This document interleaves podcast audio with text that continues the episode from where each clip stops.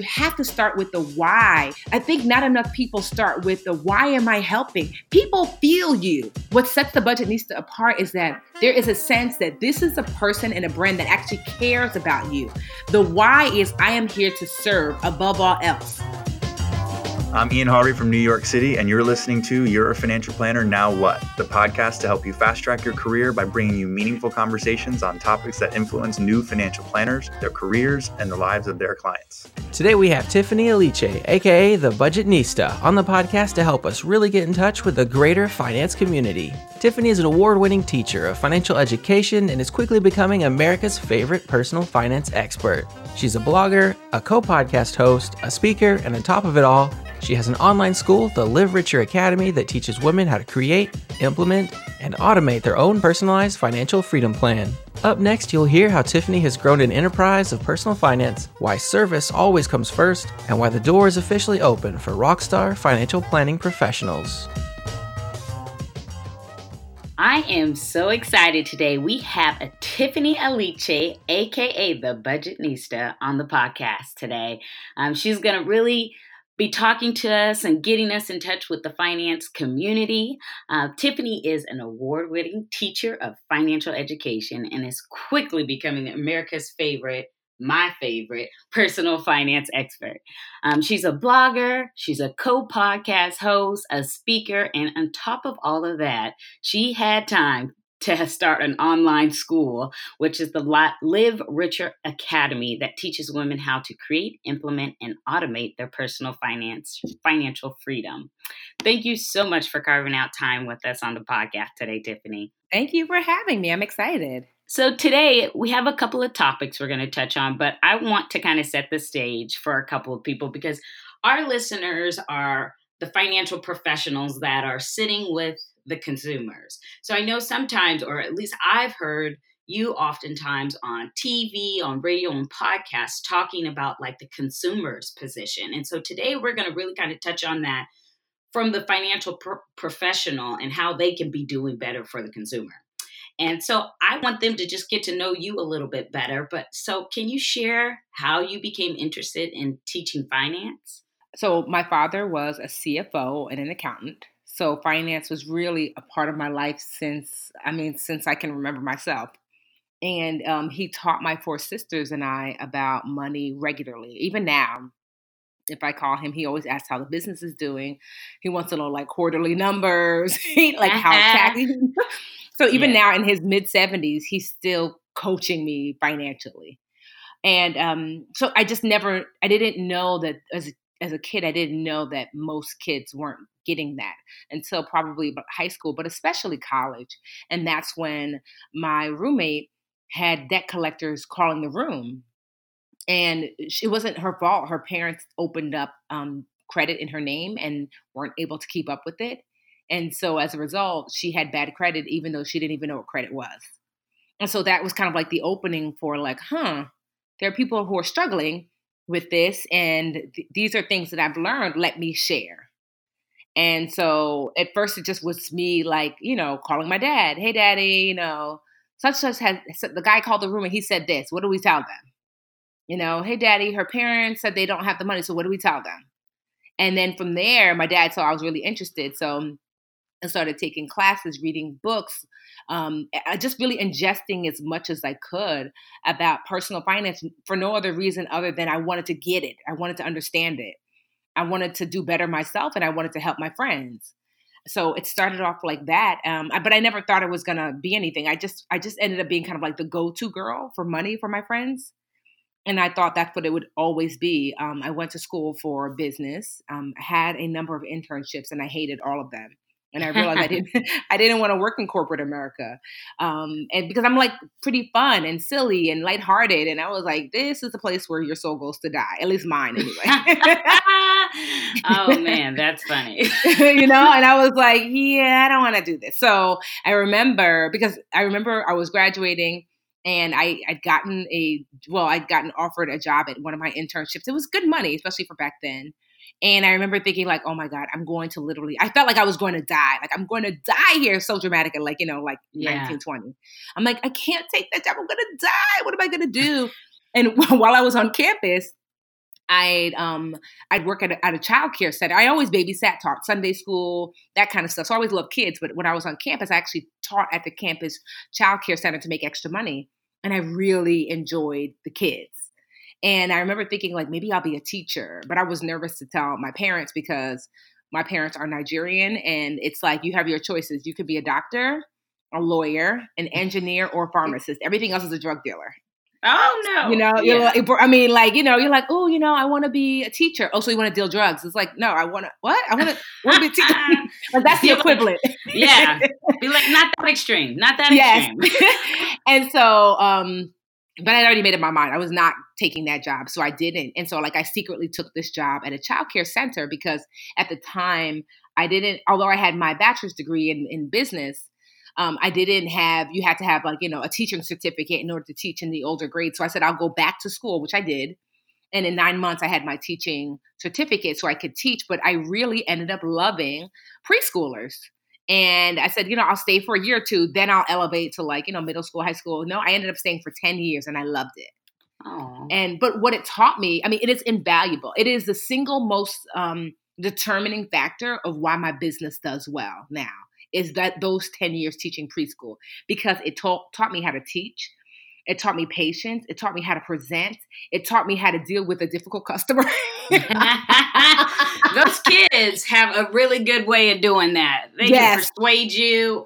yes, it, right. It taught me how to be engaging, entertainment, entertaining. It taught me how to educate you know because you have to think like there's no harder sect of people to educate than um, preschool because that's when they're starting just starting to get awareness but not enough that it it makes it easy for you you know like if i tell you um, you know, like this is an A, like an apple. You know, you're like, oh, okay. I literally have kids say, "What's an apple?" You're like, oh my gosh, okay. How you explain that? Yeah. So now I have to explain the apple. It's like, well, you know, you bite into apple. What's bite? You're like, okay. So, so it started off with A, and now I have to go all the way back to like the thing, the one thing that you do know, and build on that. So it taught me that patience of figuring out where you are, honoring and respecting that, and building from there in a non-judgmental way. It taught me kindness and empathy. Um, and so it was just the, the best time. So after the recession, the recession hit like my 10th year, 2009. And I just remember um, thinking, like, well, everyone loses their jobs, but not teachers. That was not true because I ended up losing my job um, because it was a nonprofit based childcare center and they lost their funding. And so, but in that time, I right before then, I'd bought a, I bought a condo when I was 25. I'd saved like forty thousand dollars. I was making thirty nine thousand dollars a year. I bought a car in cash. It was a little like it was two years old, a little Nissan Altima. I bought it for like fifty five hundred. So I'd made all these great financial choices. I moved in with my sister. We were I was twenty three, and so I um so I stayed on rent. My rent was only 550 my my share of the rent because our apartment was um wasn't even an apartment, it was a house. We found a woman that actually owned a child care center next door to the house. So she was more concerned about um, the right people living there than charging a lot of rent. So it was eleven hundred. Um, and it included utilities. So we, we, I really made these really great financial choices. Then, right before the recession hit, I invested with who, which I thought was a friend of mine. He ended up taking me for all of the money that I had basically, and and and it, I ended up in like thirty five thousand dollars worth of credit card debt because it was a credit card scam that he pulled on me. Um, but I could have recovered from that. But then the recession hit literally right after that, and then my job, I lost my job, and so and then I just finished my master's. So I finished my undergrad degree with really no student loans. Like I think maybe I owed maybe I want to say two thousand twenty five hundred dollars, and I paid those off. And so I was debt free. Um, but then I was like, I'm going to go for my master's in education. Maybe I'll be a principal. And then I realized I don't want to be a principal. so now I owe $50,000 $50, in, math, in my master's. Bought that house for 220 my condo. Um, and then the $35,000 um, um, scam from my friend, then the recession, then losing my job. And then I, it was, I went from financially perfect to a hot financial mess. Um, but as I it took me two years to emotionally get over it. So I did I did almost next to nothing for two years as far as like by trying to work my way through all of the debt that I was in. Um, and I ended up moving back home with my parents. I lost my house to foreclosure. Um, so, but after I kind of um, got over myself and realized that lots of people make mistakes financially, it's not a it's not a character flaw. It's just a human mistake. And I um I started building like digging my way out because I actually had the solutions. I knew what to do, but my shame was keeping me from seeing them. And then I looked to the left and to the right and I realized that so many people needed assistance. So as I dug my way out, I brought people along with me. So my friends and then their friends and then their friends. And before I knew it, one of my best friends said, "You should um you should like charge people." And I was like, "Could I do that?" So at first, I just started charging people doing one on one, sit with me and I'll do the budget. But that was hard because I would do your budget one on one, and then your budget would be like negative 500, and that'd be at your house watching your kids play. And then I look at the budget and look at you. Yeah. and then like so then I was like, you know what? You can actually keep this fifty dollars. They're like, Are you sure? And I'm like, um, you, girl, need it. yes. You need it. yeah, so it was real. That was it. Did not work out because one on ones were really tough because it was a struggle. Mm. Um, and so I thought, okay, how do I create? How do I help these same people, but not be a financial burden on them? That was like a really big thing for me. Um, and so a, a mentor of mine said that I should look into contracts, and I said, okay. So I um, I ended up emailing everyone on my um, on my email list. It was like maybe fifty people, and one person emailed back because I I was doing a lot of volunteer work Yeah. when I was unemployed. A lot. So I volunteered at the Boys and Girls Club, United Way, every nonprofit you could think of, YMCA, small ones, little ones. I did a lot of volunteer work because I find that I I'm I can reach clarity when I'm giving. Whenever like there's a lot of things happening and I'm feeling overwhelmed or just depressed or just it's too much, then I know that I am focused too much on myself. It's like the Tiffany show. Everything is Tiffany, Tiffany, Tiffany. Yeah. And so the best way to reach clarity is to help other people, for me anyway, other people solve their problems because one, it lets me set aside mine. And two, it lets me like be less selfish and be like, well, what you're going through is not as big as you think, yeah. you know? And then three, what it does is as I'm working through other people's problems, sometimes they mirror my own. And I'm like, oh, because I can easily find a solution for you when I can't sometimes find that solution for myself. Yeah. And so that's what I found during that volunteering stage. So when I emailed uh, that that list, a lot of them were from places I'd volunteered, so they knew me. And um, the woman who em- ended up emailing me back, she had taken over a position from a woman that I knew at the United Way, and she's like, "Oh, I think her name was Amy. Amy doesn't work here anymore. My name's Catherine. I'm the new program director for the United Way." And I was like, "Well, can I meet you?" And she said, sure. So I came in, I met with her. As I was running out the door, I grabbed my my new book, The One Week Budget. Mm. And I was like, you know, you never know. And so it, we ended up just connecting, me and Catherine. We're still really great friends today. Um, and she was like, you know, I ended up giving her a session because we were just, when you're a teacher, you're always teaching. So we were talking about like, oh, what I could do for the United Way. And she was like asking me personal questions, like, what about this? And before I knew it, I put aside what I came for. And I was like, girl, let's do your budget right now. and we did. And I worked and we did it. She was like, oh my God, that was so great. Can you do that for staff? I was like, sure. Meanwhile, I had not never done like a staff training. Yeah. Because I was, you know, I was a preschool teacher and now unemployed. Mm. And she's like, "What about next week?" I was like, "Do you guys prepay?" Kidding, kinda. I wasn't kidding. I was Kidding, but here's my bank account. Thank you. right? Because I was staying. By then, I'd moved out from my parents' house and I was sleeping on my sister's couch. Mm. And she was like, "It's been nine months." So I spent like a year with my parents, a year with her. And she's like, "I kind of want my place back." She had a one bedroom, Yeah. and so I was like, "I need rent money," you know. Yeah. and so they did pay. I think it was like it wasn't much. And maybe I want to say maybe six hundred dollars, between three and six hundred dollars. Mm. And um, so I, I the next week I came in and I I was like one thing. I mean, there's a lot of things that I'm not great at, but one thing I am really good at is teaching. You know, because I mastered teaching. You know, the, there's a ten thousand hour rule that um that Malcolm Gladwell talks about in his book. I think it's The Outliers, but he's one of my favorite authors. Where the rule is that it takes about ten thousand hours for you to reach the mastery level of a skill set. So Serena Williams um, got her first Grand Slam title. I think she was 16. She started playing tennis at age six. And, and so, so 10,000 hours typically is around 10 years. So I had taught the hardest sector of the population to teach for 10 years straight, five days a week.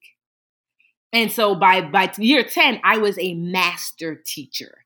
And so that's one thing I can stand strong on. So by the time I walked into the United Way, I didn't know everything, but I knew how to teach. So if I know something, like if I know how to tie my shoe, I can break down how to tie your shoe that a three month three month old could understand. You know, Yeah. like You know, so once I understand it myself, then that's the hard part is getting myself to understand it because then I can teach it. And so that's what I did. And and like I I just have a unique teaching um I guess profile where it's fun, it's educational, it's entertaining, it's it's everything. And then and then by the end of it, people like the the staff had told the other staff that didn't show up that day how great it was. And she was like, people are literally complaining that they can't believe they missed out and it's not fair. Can you come back? I was like, can you prepay again? oh my god! I said, can you prepay? Right? Can you prepay again? Yeah. And so we both laughed, but she did. And so I came back again and she was like, wow, could you do this for the community? Mm. And then it was like light bulb that those same women that I was sitting with one on one that couldn't afford me, they could come to these classes for free. And then the United Way could pay me. And then there wouldn't be this like kind of feeling of like, oh, dang, I'm charging people who can't afford it. And yeah. so that's how I got my first contract. And so that's how the Budgetnista really got up and running. I mean, now the consumer pays me as well. Yeah. But that's what, like, you know, how I kind of cracked the code. Um, but really, for me, it, it starts off as service first. That's amazing. I there's just so much to unpack right there, but it, to to really kind of point out the first thing you touched on was really like how you felt like I just am that that energetic person, fun. Like there's just no way you could have been in a corporate job in a cubicle, you know, mm-hmm. on a, mm-hmm. in front of a computer and never like speaking to people and serving them. And that's like the huge thing I take from it is the people that make up that finance community are huge on serving people and it just happens to be serving them in helping them with their finances. And it, and it kind of makes me think of the next thing of kind of your identity you've you've started and your personal brand within the budgetnista but i'm always very curious because you're a financial educator um, and you have this business how do like what is what makes up your business like are you have a whole bunch of employees that are helping or you have other financial educators underneath you are you doing all the education like how does that how does that look like for your business within the budgetnista it, it's really expanded. In the beginning, it was just me, so I only taught what I knew. Yeah. So if you're like, "Can you teach me how to invest?" No, I'm not the investionista. yeah. I'm the budget. I'm, I'm, yeah. You know, I believe in transparency. Yes. Like I'm not gonna be like, "Oh, let me read a book about it and try to." No, like only what I felt really good that I had mastered, which was in the beginning, it was literally just budgeting and saving. Mm. Then I was like, ooh, I've mastered paying down debt. Ooh, I've mastered this credit thing. So I added that on. Um, and so so that's my like that's my core. So it started off as me doing the education. And so my the Budgetnista business, so it's an enterprise, but the core business when I first started, it was Tiffany speaking and teaching. It was books um, it was like, you know, I might do like um, seminars or panels. Um, and then sometimes people would pay me to write curriculum and stuff. Cause that's one thing when I got my master's, um, it was in education. And so I know how to write curriculum and all that kind of stuff. Like that's what I learned. Um, so that, that have like, I wrote the, the NASDAQ has a financial education curriculum. I wrote that. Wow. And so, so that was kind of like the core, but it was definitely like I was the business itself. And I remember mm, maybe like, I want to say four years ago, I said, okay, I can't possibly just do this. And I, oh, I also do spokesperson work. So I do brand ambassador and spokesperson work. So like I work with um with brands. For example, I am the financial wellness ambassador for uh, Prudential Financial. And I love that because with Prudential Financial, one of the things they're really leaning into is that that they don't they are a financial wellness company and they want people to fully understand that. So it's not about a magic number, it's not about how much you have. It's really about that using money as a tool to the life that you want to get to. So once they kind of decided that that's what they want to be, I, I jumped on board to be their financial wellness um, ambassador. So so things like that. That's the budgetnista. But it's also could be exhausting because if I am the budgetnista, the end all, the be all, the the rooter and the tutor, yes. then you know I was like, so then I had to ask myself, okay how do I expand from there? So I started my online school about four years ago, the Live Richer Academy, and I realized that I didn't want to be the the sun, moon, and the stars. So instead, what I did was because one, two, my knowledge is limited. No one can. I, I can't be an accountant and a CFP and a CPA and a financial advisor and like you know what I mean. The it's like like going. I live in Newark, so sometimes we have like the the corner store where you can get gold change chicken, a do rag, and you know, and a cold soda. Everything oh, and, and right there. Every yes. So and but nothing well. Yeah. right. and so I didn't want to be what I call a buffet business. Mm. Um, or, or, or it be, I don't, or at least for me, I didn't want to be a, a, a buffet provider. So with the Live Richer Academy, what I did was, um, I reached out to financial experts that specialized. And I said, Can you teach your expertise? Mm. And I have yet to get a no. So I reached out to like a CPA that I know kills it out there. He teaches taxes. My personal attorney teaches like setting up your business. Um, my friend Catherine, she's now the CEO of the United Way, um, teaches funding for a nonprofit. So I have all these amazing experts that literally just teach their expertise, which is so great because a lot of the pressure is off of me. Because one, I can't possibly know all those things. So now you get this amazing expert that this is literally what they do with their life, yeah. and this is what they're, they're you know they're coming in to teach that. And so the academy does really well um, it's a multi seven figure year business, and it's been since its first. It took about a year and a half to for it to make its first seven figures, and now you know. So, but it's been great. But also because of the building of the budgetnista The budgetnista is about ten years old now. So you figure for six years I built this brand, and it was easier to branch off because of the the Budgetnista. And I also have a marketing company because sometimes uh, brands will come to me in a different way. So with the with the Budgetnista, I'm the sole owner with the academy, I have a business partner. And then with the um the I have my marketing company, I have that same business partner. His name is Jabril, and he's he's a marketing genius. He's our CMO. And so um the when it comes to like if you want to hire me to do a spokesperson gig, that's one thing. But if you're like, hey, we've got this product and we will pay you per person that signs up. So a product I already believe in, then that's the marketing company. So that's kind of like the third arm. And of course I have a podcast um, and I also have a foundation. But the core kind of like income producing components of the Budgetnista enterprise, including all those businesses, is speaking, teaching, curriculum, ambassadorship, the academy, and um and um and marketing. And you may have touched on this. So I mean, you don't want to be the all everything, but it's like you have a team, you know, that helps you with all mm-hmm. this. Like, how many employees do you? I mean, like, this sounds like a huge business. I mean, you're saying you're it's seven figures business. I, I mean, is that a lot of people that are behind the scenes? You know, it's it's really amazing to see how much growth that you've come, just like you said, over the ten years. But like, how many people does it take to really run a business like that? So right now we're at about 25 core business, like core wow. people who work. And then I would say probably another 10, 15 that kind of like we just call on when we need them. Yeah. Wow. You know, like, oh, like Hector, who is my um Hector does a lot of my book um um like the graphic design for the book. But so I might hit Hector up, you know, like once or twice a year, depending, you know? Um, and so yeah, so yeah, it's about 25 of us. And like I have lead team members, we've got a finance team, we've got a content team. Wow. The Live Richer Academy has its own team. Um, and then we've got a marketing team. That's amazing. Um, and so they're yeah, they they are and they honestly and it's so crazy because the growth has happened within the last two and a half years. So I would say three years ago it was me and Jabril, and maybe like an admin. And now we're trying like, you know, three years later. Because in the beginning, the first six, seven years of the Budgetnista, it was really just no one. Really, I would say that for the first five years, just me. Yeah. And then maybe year six, Jabril came on. And then, you know, it's not until about three years ago that we really started building a team. Wow. Um, and that's when we saw the growth to seven figures. You've been touching a little bit about how you don't want to be that buffet business or provider. Um, you want to allow people to really like be in their own space of what they are experts in. Um, and that's even for yourself, where you're like, I'm budgeting savings, I got that down, you know, and that's my specific niche. What would you say is kind of how you define differences? Because I've noticed this amongst consumers that it can be very hard to tell um, what the difference is between financial professionals. Because you know you have your insurance agents, you have the people that work at Prudential, you have wealth managers, you got well, you know, financial educators. What would you say is kind of the differences that you see amongst people and how they work with um, consumers?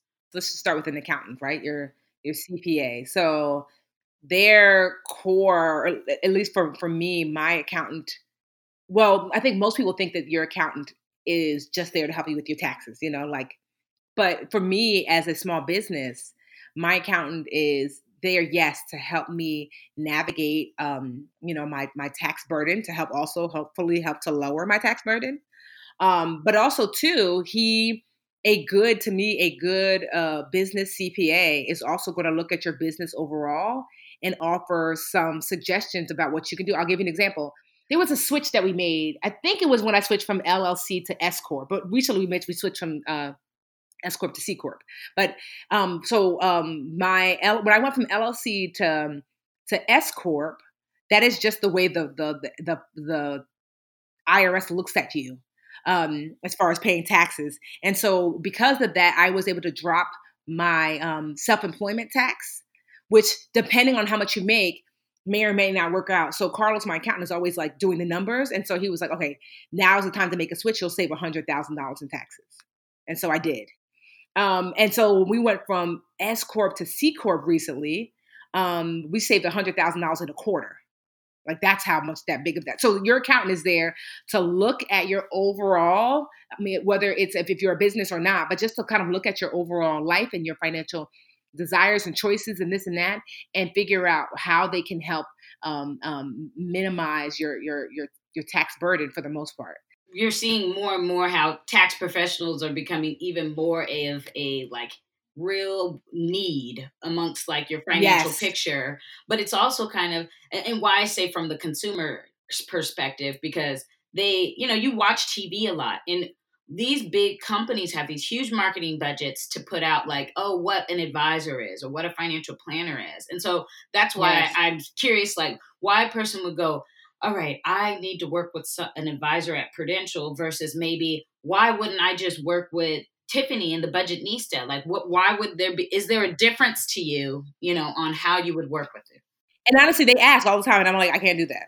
Mm. Um, so because, and I know why they ask because I built the trust and so people ask, I mean, literally a day does not go by. Like if I did one on ones, I could be a millionaire just on my, I mean, we, I'm, I'm, my, my net worth is seven figures, but I could, I could just make seven figures if I was willing to just do one on ones because people are like, whatever, I don't care how much it is, I will pay you. And I'm like, well, one, I, I'm, I, I don't have the expertise to guide you and what you're going to need in insurance and investing and, and retirement.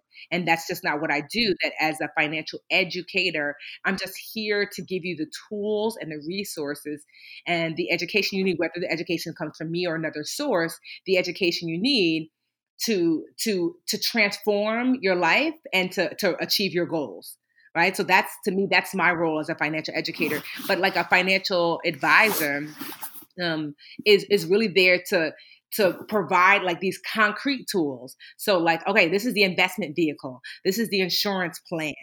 And so, as a financial advisor, I, this is what I share with people when they reach out to me is that that's what your your the the core things that you're going to get from your financial um, advisor, and they can help to you to navigate you know what what tools are going to help maximize whatever goals that you want to reach as it relates to um, retirement and um, investing and, and insurance and then a financial planner to me i feel like I, cause I just hired a CFP, a financial planner. I've been looking, honestly, I have not had great luck with financial advisors. And, um, and so, um, a financial planner, um, I, I feel like takes a, a more holistic view so my financial planner, when I, I interviewed probably like 15 different people um, over the course of like two months to find the right person, because this, this would be like my third or fourth person in the last like three years. Uh, because you know people overpromise and underdeliver. Ooh, if ain't uh, that is the truth. yeah. So I honestly, and I, it's just been crazy. I mean, like I here's the thing I look for in, in any in any financial professional because I'm an educator. I look for an educator meaning not that you have to be a teacher in your past life, but if you're annoyed by my questions, then why are you here? Yeah. Like that is the biggest pet peeve. I can't ask you questions. I'm just supposed to give you my money. Oh, okay. No thanks. Yeah.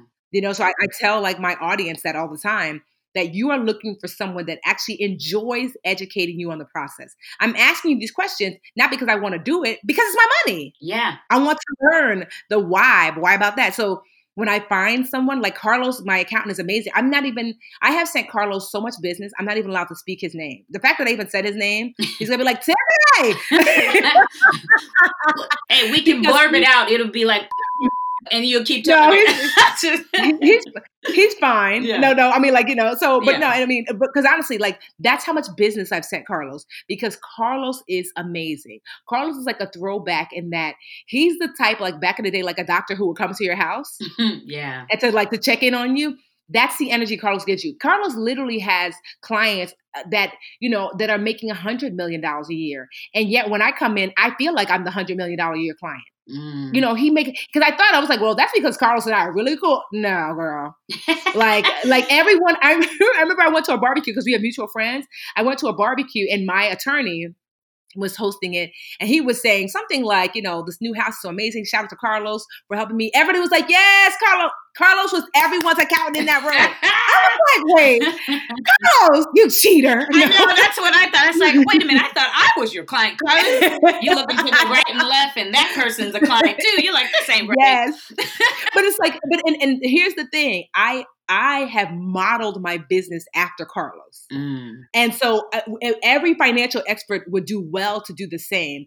And what, like, so for like my CFP, I was looking for one, an educator. One, yes, I wanted somebody who, what I love about my, not CFP, but, but yeah, for my CFP, she's also a CPA, which I like. Mm. So she's mm. got extensive knowledge about um taxes.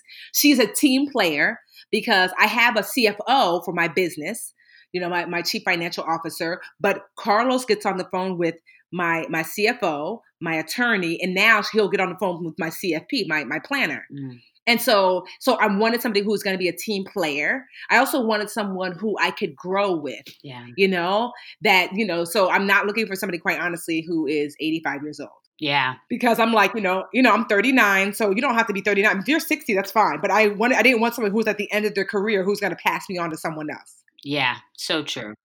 And so one eh, eh, one thing you did talk uh, eh, talk about is kind of the what the profession could be doing to help a person. So you you have a Tiffany that walks through your door that's like, "Hey, I you know, I'm wanting to mm, find someone who fits my mold and fits who I am to help me better understand my money."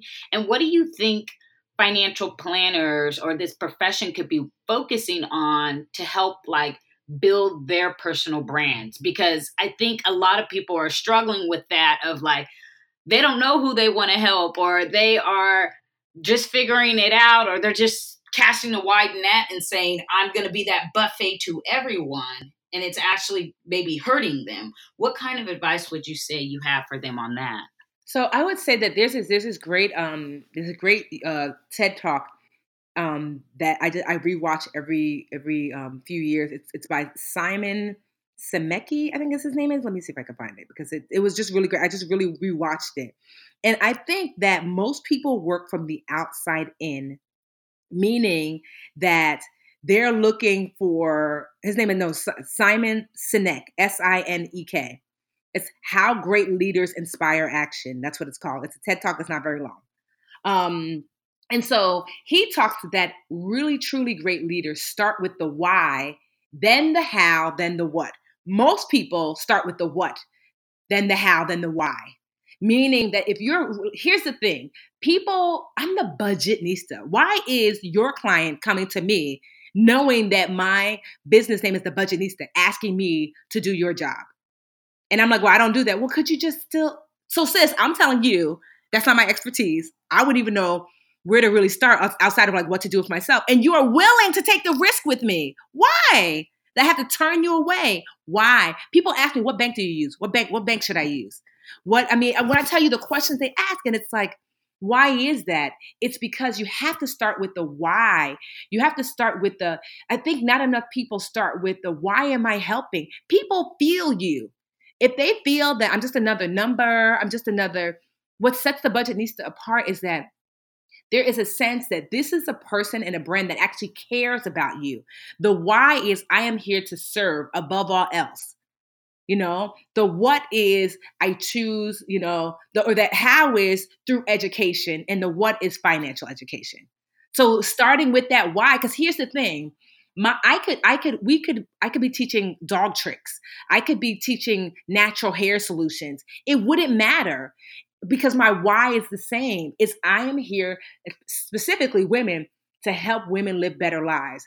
The what and the how are only important as it relates to the why. Have you identified your why? Do people know it? Do they feel it? Is it intrinsic?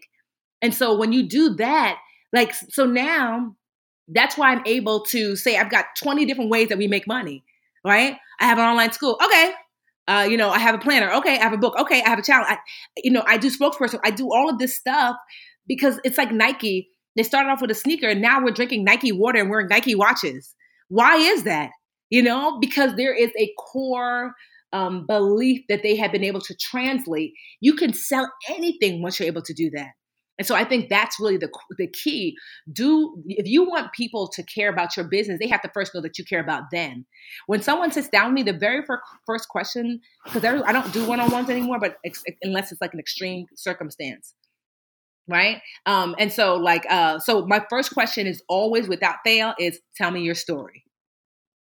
And so, because that gives the person just the, the, opportunity to be like, and then my dad, and then my mom, and then my husband, he left, and then, like, they want to get that out. Yeah. Tell me, and so from that, because if I just say, well, "What are you here for?" Like, let's, uh, oh, you need a like, a, a, for example, a friend of mine, let's call her, um, I don't know, Anna. Anna hit me up, and she's like, "Girl, I need um, one, two, three. And I was like, that's what Anna thinks she needs. And I said, oh, okay, Anna, well, tell me your story. And as she starts to unpack her story, this is like preschool teacher Tiffany, and that I can listen to a three year old and really understand what's wrong. And then, and then what you're really saying is you're upset because Jaheim doesn't want to sit with you anymore. But it took him a while to get there, but you have to honor the process of that unpacking. Yeah. You know, because that's where you build trust, that's where you build rapport. So I'm listening with my preschool teacher ear and patience. And okay, and pulling out more. And well, what else did mommy say? Well, what else happened on the playground? And he didn't give you the ball. Okay, you know, like I'm pulling out more and you're feeling more and more relaxed. And then you, you're sharing it. And then from there, while you're speaking, I'm also pulling out like what's really happening because then when it's all said and done, and I'm like, well, Anna, you said that you needed a retirement plan, but what it really sounds like is you need is that you haven't started saving yet. Oh, that's true. You see? So like I, like it's it's it's that component of like building that trust. There's been times when I've spoken on a stage and like, you know, I will preschool teacher Tiffany on the stage, which means emote um, sympathy, empathy, kindness, love as I'm teaching and then I will go to the bathroom, right? And then the waitress will be in there and be like, "Oh my God, thank you so much. I just won um twenty thousand dollars in the in the lottery, right?" And I'm not sure the waitress in the bathroom. In the bathroom, and I haven't told anybody. I don't want to tell my sister because she's gonna want to bar. Can I give you my? When I tell you, everyone tells me their business. It's literally like a you know like three years just be telling all the business. Yeah. Like, and then mommy said, and the daddy, like everyone tells me, some of your fave, fave, faves are in my inbox telling me all of their business. Because you know what? I miss Tiffany. Mm. You can tell Miss Tiffany anything. She's not gonna be mad. She's not gonna shame you. She's gonna listen with kindness. She's gonna give you this virtual or in real life hug. And then she's gonna say, let's figure it out. Yeah. Let's figure it out. And so that's what to me I challenge. Um, I know it's not an industry of like, you know, hugs and like kindness. And well, that's why it's an industry that's struggling, quite honestly. Yeah. You know, and I'm not saying you have to physically give someone a hug. It's how do you get that energy across? Because if you want people to trust you, you have to build trust. And I think enough people don't do that. They, they're just going for the. I can't tell you how many people who I know who have great money, make great money. They don't have a financial planner or advisor. They're like, I don't trust it. Mm. Can you do it, Tiffany? No. Well, when you when you open that leg of your business, you let me know. Wow. And I'm like, I'm not gonna open that leg of my business. Well, then I'll just be. I'll just be with. I mean, I know. For real, I know people making set who have who are in the seven figures who are like who are without. Mm. That's crazy. That's huge. That that trust piece is like so real because I can just hear, I've heard the conversation. It's like we're trying to build this rapport when a new client comes into your office and you're asking a whole bunch of questions, but it's like it's checkbox questions, you know, like yes, your favorite yes. color, your alumni, oh, you've done this, you went to this school, what your career's in. But none of those questions really go, all right, at the end of this meeting, I felt so authentic to talking to Tiffany today that I could call you and tell you anything whether it was regarding to finance or not. Like that trust just never is actually built in yes. those first couple of meetings. And it's really sounding like where the game changer is is doing that really focusing on that it's like yeah you need to know your clients but they also need to trust you you know to share you know that they have to feel comfortable enough to do that you have to build like i said like I'll, I'll, give you an example. I didn't pay my my first two years in business i didn't build i didn't pay my taxes because i was like i was broke. Mm. and i remember i was afraid and so carlos had been calling me and texting me and tiffany tiffany tiffany and i was like mm-hmm. you know and then i went to shoprite and i was like shopping. This is two years in and carlos was in the aisle. I tried to turn around. He said nope you come here. Like he said tiffany he said i did your taxes already. Meanwhile i didn't ask I did your taxes already. I'm like, Carlos, I don't have any money. He's like, well, how much do you think that you owe? And I was like, I don't know, like forty thousand dollars. He was like, you owe eight, and I was like, oh, that's not so bad. He said you would have owed five, but those fees, and I was like, what? and he was like, yes. He said, I, uh, he said I could, you know, I, I I asked the IRS to put you on a payment plan.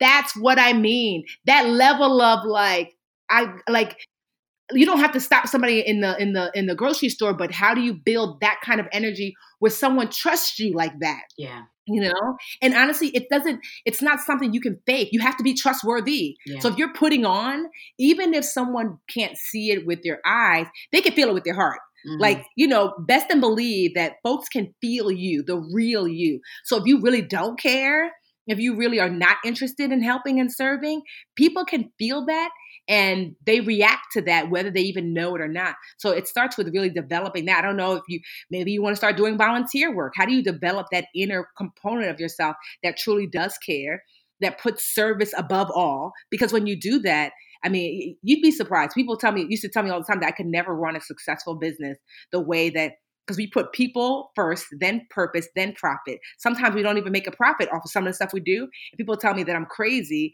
as a result. And now they're like, wait, how are you making $4 million a year? Yeah, how you do With that? all the giving, you're giving all this stuff away. And I was like, people come to us and give us money. Like, I didn't start the academy thinking I wasn't going to do it. They literally said, Tiffany, I want you to teach me this. I need you to do. So I built it based upon people saying I need to give you money in this capacity.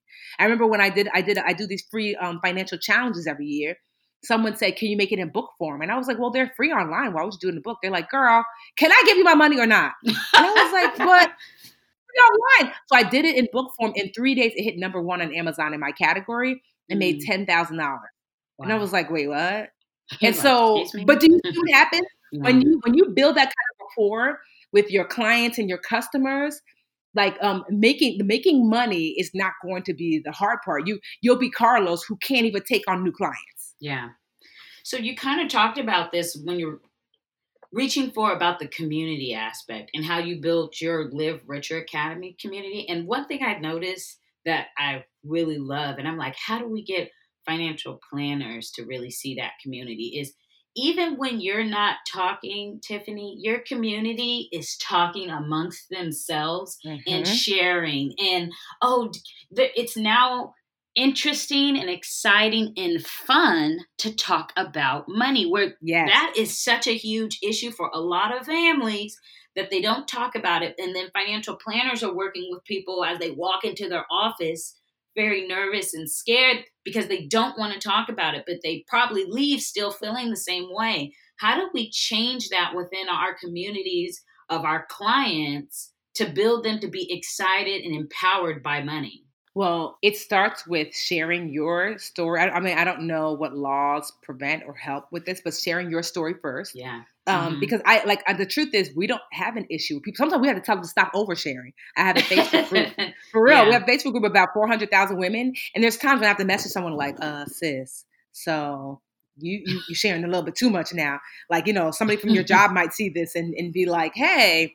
You know yeah. she's she's working on her side job at the job you know? Yeah. So i mean like i uh, i cannot go to whole foods without someone stopping me and us talking for 10 minutes about how i help them with their credit score. And then them telling me like i said like people i've never met. So you know i was i was late last week but i'm doing better. I mean people are telling like yeah. so it's it's but it's about but you have to create the environment. And here's how. By one transparency transparency transparency. When someone shares providing uh, feedback that is non-judgmental, that is solution oriented. So you can be what I call my father, who is when I used to spill milk as a kid. He'd be like, "We don't have milk money. Do you have milk money?" So someone who fusses, or yeah. you're my mom, who you spilled milk as a kid, and the first thing she did was reach to get a paper towel. Mm. So are you a paper towel person? Mm. Meaning like solution first. Because here's the thing: after my dad finished going off about milk money, guess what he went to do? Get a paper towel. You're gonna get a paper towel anyway. Yeah. Can we just cut right to it? So my mom was very solution focused. So creating a paper towel environment. The thing happened, right to the solution. Mm. Non-judgment, kindness. Even people are hard enough on themselves.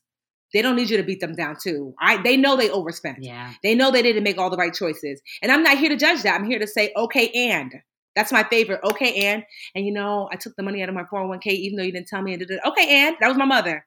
And mommy, I got a C on that test. And then okay, and that means we have to go to see the teacher, see if you can do some extra extra credit, and and you know, no TV tonight. It was always forward moving, creating a safe environment for someone to share because you've shared as well. So I did a lot of sharing in the beginning.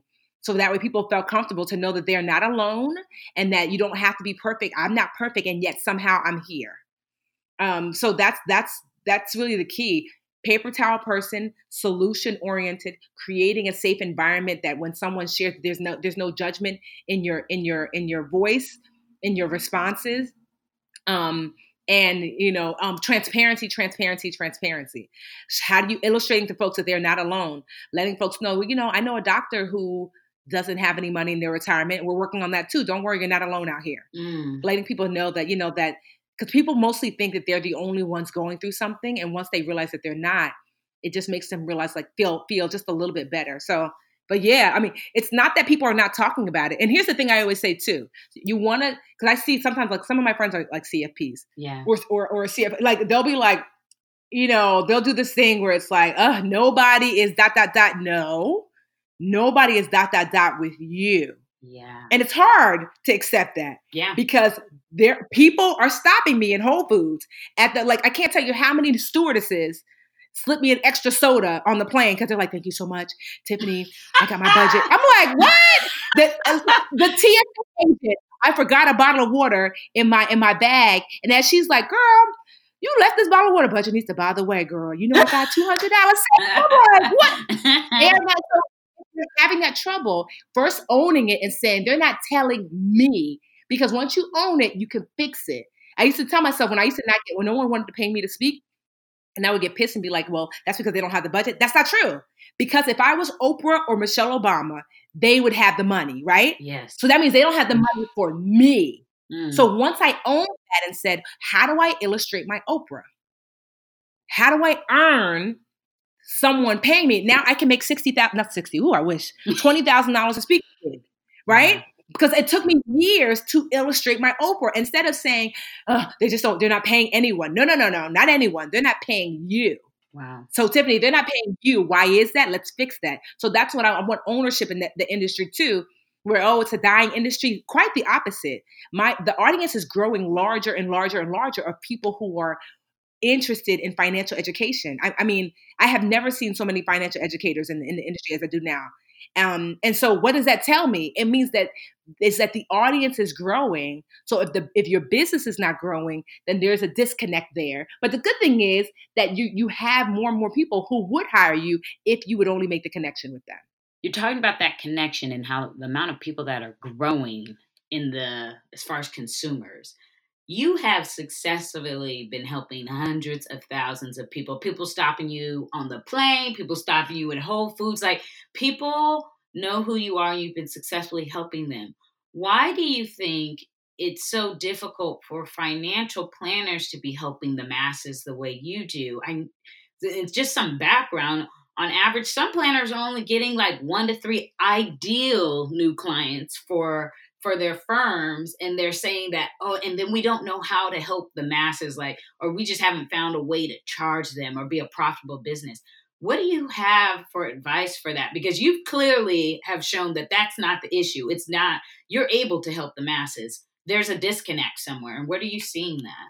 Well also too to be fair i know that there are some fin- not financial um there are some legal yes. um hindrances to the industry. Mm you know, where you can't like you can't post certain things even on your own personal like you know yeah no Instagram testimonies page. and yeah it, there mm-hmm. there is this le- well and and that and that's what's kind of concerning because it's kind of like all right there's this level of regulation uh, but even outside of the regulation it's like is it difficult to find a way to charge someone a profitable uh, some, charge someone a fee and it still be profitable for the business that you can help people besides just those who have money you know? And that's the concern. It's like oh i can only help you once you get wealthy. And it's like that sounds really crazy. I only go to the doctor when i'm healthy. I don't go see him when i yeah. have the disease. Well, so like well, answer this. I'm not sure legally. Are, are financial as a financial planner or financial advisor, are you allowed to do like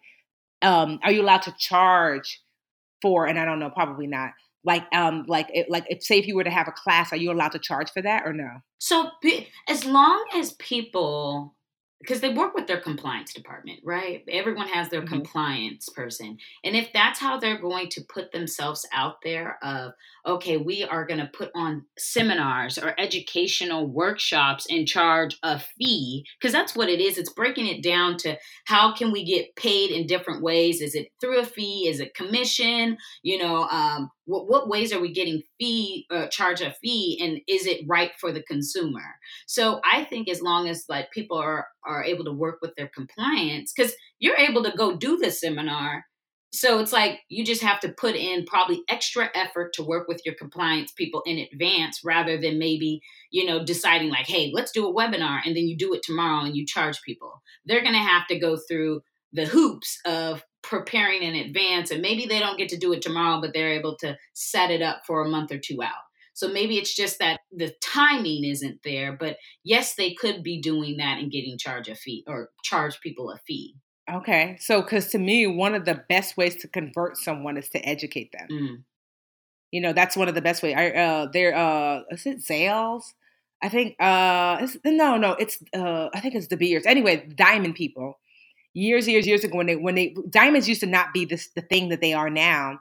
And so one of the thing, one of the ways that they made diamonds really a, uh, I think it was De Beers, um, why how they made them like the premier go to for wedding, uh, like for um engagement rings, is they did this whole campaign on education, the three C's: cut, clarity, color. This is education, education, education. So now all of a sudden you know, plus two, they made diamonds scarce, even though they're really not that scarce. Yeah. Um, they made diamonds seem scarce.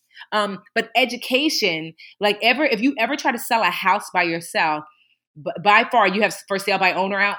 A, a local realtor, if they're worth their salt, will will drop off a packet for you about how you could do it yourself you know, for sale by owner, here's a packet. All you have to do is these 20,000 things, mm. right? And then you're looking at it, you're doing the education. What does it make you do? Let me call that realtor. Girl, I ain't about doing all this, right? yeah. And so, and so education is is key because it one it builds rapport it builds trust and it also builds your expertise so when you're educating someone when they're ready to pull the trigger or they're ready to make a move they're likely to go to you because who would know better the person that showed them and so that's what I would to, to suggest to start off. I, like that's why I was wondering because I really don't see, quite honestly, too many financial um, advisors doing like uh, classes, um, whether they're in person or, or online. So starting with um, educational components, and like I don't know if on social media if you're allowed to to share if there's even if you went to compliance and said, "Hey, I would love to share." These are 52 um, um, statistics or stats or whatever that I would like to share once a week. You know, that's why I'm getting 52. I get them all up front or 100, whatever, and they get cleared. And this is what you can share in your social. Whether they're charging for it or you're handing it out for free, just overall, it, sounds like the profession could be doing better on educating people um, first, you know, and not educating or waiting to educate them till they like walk through their door and they become a client and then you educate them. Like really educating them before they even know who you are or even know what a financial planner does. Exactly. That's exactly. No, I agree because that's what I that's what we do. So many it, it because it, be, it builds what's called a funnel.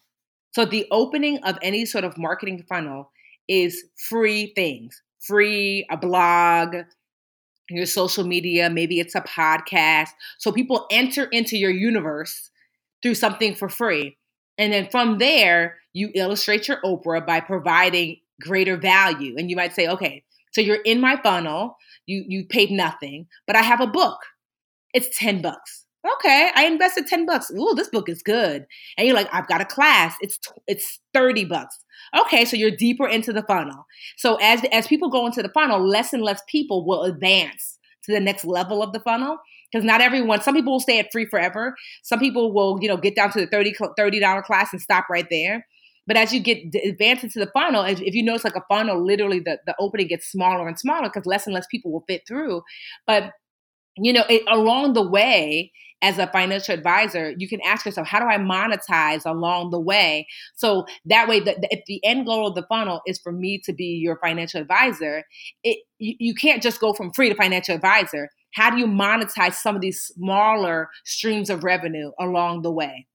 Because you're more likely to get someone who has invested in a book than a class than a whatever you know i don't know let's just say it's a it's a a planner or something like that and then and then get to the actual session with you like how do you educate people along that way um and and two something that you could do and this happened like when i found my financial planner um angelique um when i was interviewing folks um her name came up like four different times.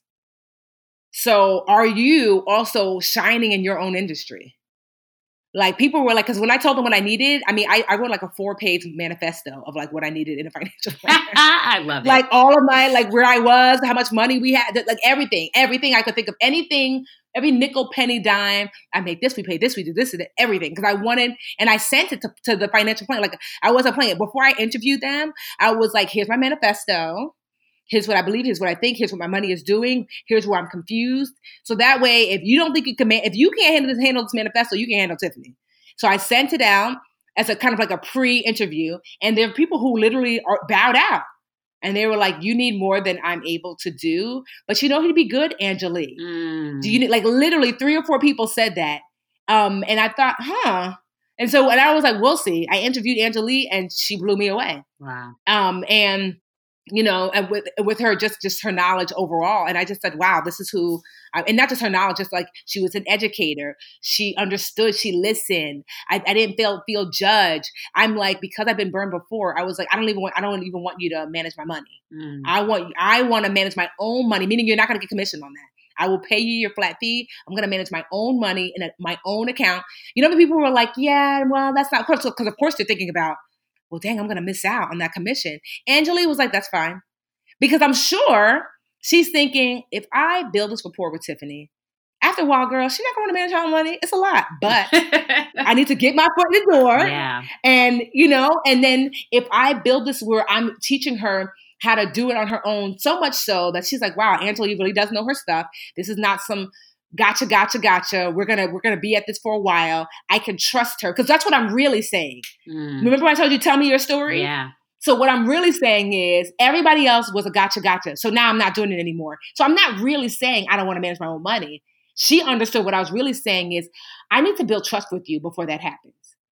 And so that's why that that like you know that so I, I say all that to say that like building rapport in your own industry are, are you does everybody kind of know you as someone that they could refer people to? It doesn't have to be that i'm not talking about someone who does the same thing as you necessarily because why would they send people to you? I'm talking about do cpas know you? Do other financial educators know you? I to this day i struggle with who am i gonna people ask me all the time. I don't have a, I have like maybe one or two financial planners and financial advisors that I feel comfortable sending people to. Why is that? I have 800,000 women at my disposal in 100 different countries, but 90% of them live in the United States. And I venture to say at least 20 or 30% of them are looking for at the next level of financial experts. And I don't know where to send them. So they sit because I'm not sending them to the wrong person. I'm not. I'd rather not send you to anyone because I've interviewed so many and I was like, are you kidding? For myself, yeah. I just found we and the jury's still out. We'll see. We have our first call tomorrow. like our first call, you know. And so, but isn't that crazy that like yeah. I'm in this industry for 10 years and I have a hard time finding people that actually care, not to say you care, that, mm that are actually going to help people, even if you don't have a ton of money, that are actually going to educate. And so it's it's a it's a struggle. I, I don't know where to send them. I would love to. And you know, of course, everyone's like, oh, send them to me. I'm like, illustrate your Oprah. Mm. I'm not sending them just to send them. Illustrate your Oprah. why I, I don't I don't know who who's out there to send them to. I don't and quite honestly, even my friends who have a lot of wealth, I, no one like everyone knows Carlos the accountant. How do I how come I don't know Carla the CFP?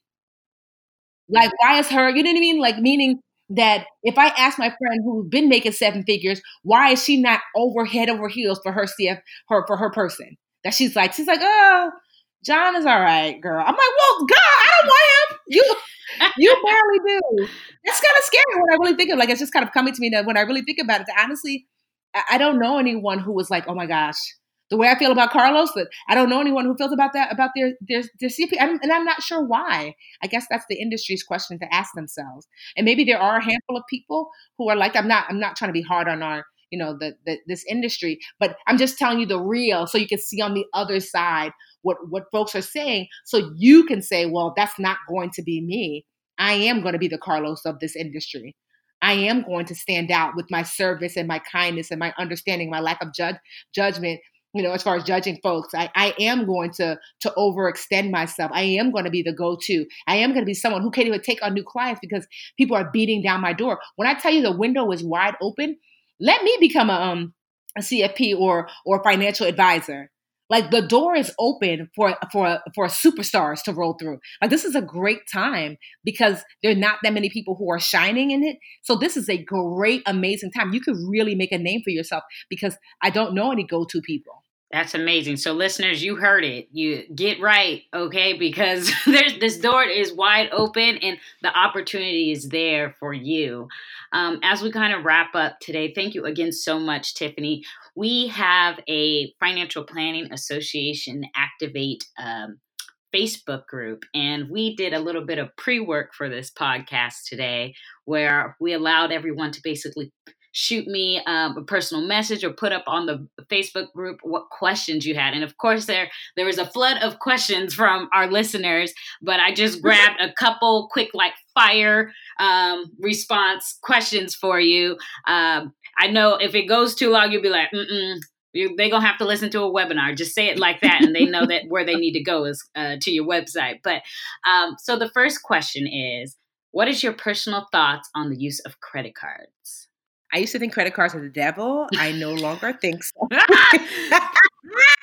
the credit cards are a tool like a hammer. A credit card can be used to build your financial house. Mm. A credit card can also be used to destroy your financial house, just like a hammer can be. Mm. And so, really, credit cards are as good as the person, are as helpful as a person wielding it. Second question What advice do you give to students and their parents as they get ready to go to college, dealing kind of with the cost and the planning of um, how expensive schools are now. College is an investment, an investment, investment. The purpose of investing in something is to what? To at worst break even, to at best get a return. You have to think about college as that. So if you, I, I had a, a Spanish teacher who went to Princeton, a Spanish teacher that went to Princeton. What is the return on that investment? So because she maybe has a, a hundred $150,000 worth of student loans, and now you're a Spanish teacher. But she went for Spanish teaching. It's not like this is where I end. There's nothing wrong with being a Spanish teacher. Obviously, I'm, I, I was a teacher. But what I'm saying is think about that, that that's not the return on investment doesn't make sense. So whatever your amount you're going to pay for college, student loans or otherwise, asking yourself on the other end, will there be this financial return? Am I going to spend half a million dollars for to become a preschool teacher. You don't need to spend half a million. You can still be an amazing preschool teacher without having to spend all of that money. So just be conscious. College is an investment, not just of time and energy, but of your money. And if you're going to spend money on college, then the then what the capability of making that money back on the other end has to be clear. And if not, figure out a way to spend less. Do you start at a community college? Do you need to go to an Ivy League for this particular profession? Um, will you be able to get a job that's going to be able to pay this back? And if not, rethink spending it. Not not to say you don't have to go to college, uh, you know, but rethink spending it um, in uh, at that school in that way. The last one here is what is the biggest obstacle you're seeing people have with saving? I mean, I guess it's obvious is is not dipping back into it. Mm. So I my biggest suggestion is to make your savings inconvenient. Because inconvenient money gets saved. So whether it's a, something putting it in a CD, I just do this thing. This helped me. I would say it increased my savings by like 80%. I put my money in an online only savings account. And um, what that did was so I believe in like three major financial institutions credit union for borrowing, a regular, regular brick and mortar big bank for convenience. So, like a bank, you know, Bank of America, Wells Fargo, that, that kind of thing. And then an online only bank. So, like right now, I'm using Ally, but there's like Capital One. Uh, there's a bunch of like online only banks. There's a website called, you know, Magnify Money where you can find the best online only bank that, that yields the highest interest. So, um, putting your money in an online only bank, do not open up a checking account there, just a savings account. The only way to get your money is to link it to your checking account at your regular brick and mortar convenient bank. So if you want to send money, you send it through your, your bank. If you want to get money back, it has to come back to your regular bank. That's about a 24 to 72 hour wait. So if you're at Target, like we've all been, and you want something really, really bad, and you look at your table and you're yeah. like, hey, I want my money. There's no way for you to go physically go get your money. You have to wait that 24 to 72 hours to get your money. It will cut your impulse buying dramatically with with your money at least with your actual money now i can't control how you swipe that credit card but you won't be able to spend your savings easily so make your money inconvenient so because inconvenient money gets saved Thank you so much on those little tips. Um, it almost sound like there were some planners on here having questions about their personal. so you know, just, because, just because you do it doesn't mean you don't live through it, right? right like totally. You know, sometimes the hairdressers have messy hair. You're like, oh, girl. that is the truest point. You're like, wait a minute, you're doing my hair. um, and then just like I said, this podcast is for uh, the young professionals that are out there that are getting into the profession and um, just trying to help navigate themselves in their first several years. Or we have uh, the firm owners on here listening on how they can better support their young planners. Um, and is there any last tips you want to just leave for our listeners um, that are young professionals uh, that are interested in joining the profession or knowing more about what you do? I'm hoping you got into this industry because you want to serve. So serve. Like you know what I mean? Mm-hmm. So so serve.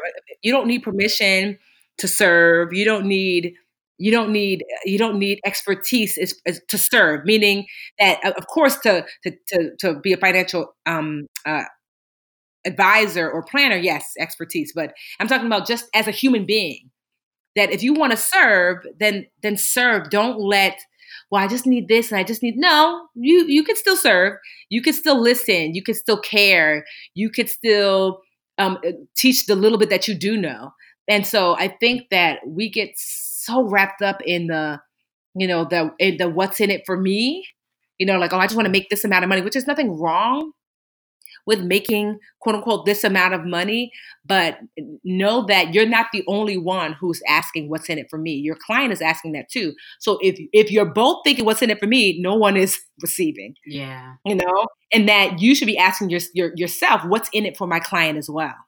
And put that above all else and and you will have to drive people back with with a with a sword. I'm telling you, like if you put the what's in it for my client and you reduce the friction of them um, um, getting to you, meaning that it's easy to find you online. You know that maybe you're on LinkedIn. It's it's if, if people have to hunt you down and look this way and look that way to to, to work with you, then th- that's not going to you know that's not going to bode well. So reduce the friction for your client to connect with you. Make it easy for the people that you do work with to share you because you're so amazing um, and and and and serve. Put service above all else. I, I promise you, you do that, then you are going to be able to help clients that don't have enough because they they'll be offset by the clients that you do have that that make more than enough. It's okay to to mix and match with both. Everyone doesn't pay me, but they all get helped.